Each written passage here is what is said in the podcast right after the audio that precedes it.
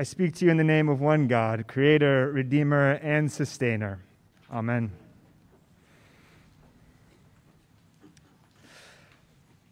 Walking along the strand here in Hermosa, or even just driving around Los Angeles, I sometimes notice those flags outside of people's homes that read, House Divided. And on those flags are the emblems of the sports teams that divide that house. Those homes where one member of the household is a die-hard USC fan and the other member is a UCLA fanatic. Or maybe there's a member of the household who's a Lakers fan and another family member roots for the Clippers. I've even thought about buying one to hang out here outside the church office, given that Reverend Rachel has a tendency to hire San Francisco Giants fans, including this guy. Can't you just picture it? Church divided. Dodgers on one hand, Giants on the other. Tell you like that one. A couple of weeks ago in our Wednesday Bible study, we learned that there are a number of colloquial phrases that have their origin in the Bible. The writing on the wall, for example, comes from the book of Daniel. By the skin of my teeth is from the book of Job. A drop in the bucket comes from Isaiah. A house divided comes from our gospel lesson this morning. And that word, house, plays an important role in this morning's story. At the beginning of this passage, Jesus and his disciples are on their way to a house to eat a meal when they are bombarded by a large crowd, eager to see Jesus and to be healed by Jesus. And in response to this crowd, Jesus' family tries to restrain him and take him home to their house because they think that he is out of his mind. And at the very heart of this passage, Jesus uses parables to talk about the demonic, divided house over which he demonstrates power throughout Mark's gospel. This divided, demonic house stands in contrast to the community, the house which Jesus is building and which serves as a model for the church. Now, we hear some strange parables this morning. Satan casting out Satan and all this business about tying up a strong man and plundering his house. In this passage, it's not only Jesus' family who think he's gone crazy, but also the scribes, the religious authorities who think that Jesus is beside himself. They even go as far as to say that Jesus is possessed by a demon Beelzebul.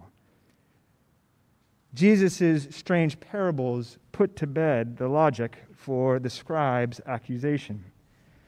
If it's true that by demons Jesus casts out demons, then Satan is done for. A kingdom divided cannot stand. A house divided cannot stand. Satan divided cannot stand. And as for tying up the strong man, in the first chapter of Mark's gospel, John the Baptist refers to Jesus as, guess what? The stronger one. In this lesson, Jesus is the stronger one who has the power to tie up the strong man, i.e., Satan, and plunder his house. So, Jesus' parables debunk the scribe's logic for accusing him of having lost his marbles but they also speak to an aspect of Jesus' mission binding the powers of evil, those forces that hold us and our world captive, so that God's good creation can be set free. Probably the most challenging aspect, the most challenging part of this story is that it's Jesus' family and the scribes the folks committed to maintaining domestic and religious life, the people that we probably associate with most, that are the ones with whom Jesus appears to be most frustrated. He has strong words for the scribes who mistake the work of the Holy Spirit for Satan. They are guilty of an eternal sin.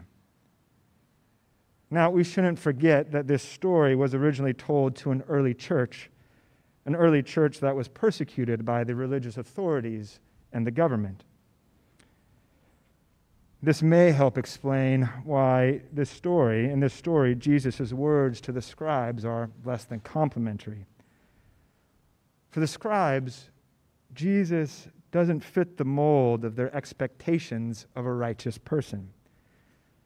He associates with all the wrong people, he breaks Sabbath law, he forgives sins, and he brings healing to everyone.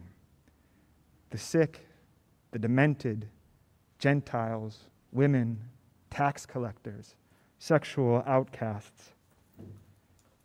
It's an odd feature of Jesus' ministry that the people who are supposed to be closest to him, the law abiding scribes and his own family, are the people who fail to recognize who Jesus is and the work that he is doing. For them, Jesus' commitment to and love for God's humanity in all its shapes and sizes is enough to make them think that Jesus has lost his mind. This lesson leaves us with an important theme to pay attention to. Those who are most near to Jesus throughout Mark's gospel are those who are in need of healing. They are the ones who, in their own moral and physical and spiritual imperfections, seek to be restored by Jesus and are drawn to him. And as this lesson makes clear, it's those who think they know what religious and family life are supposed to look like that are the ones that find themselves on the outside looking in. Jesus works to liberate humanity from the forces that consume and occupy our lives and the world around us. Those forces that prevent us from more fully living into God's goodness.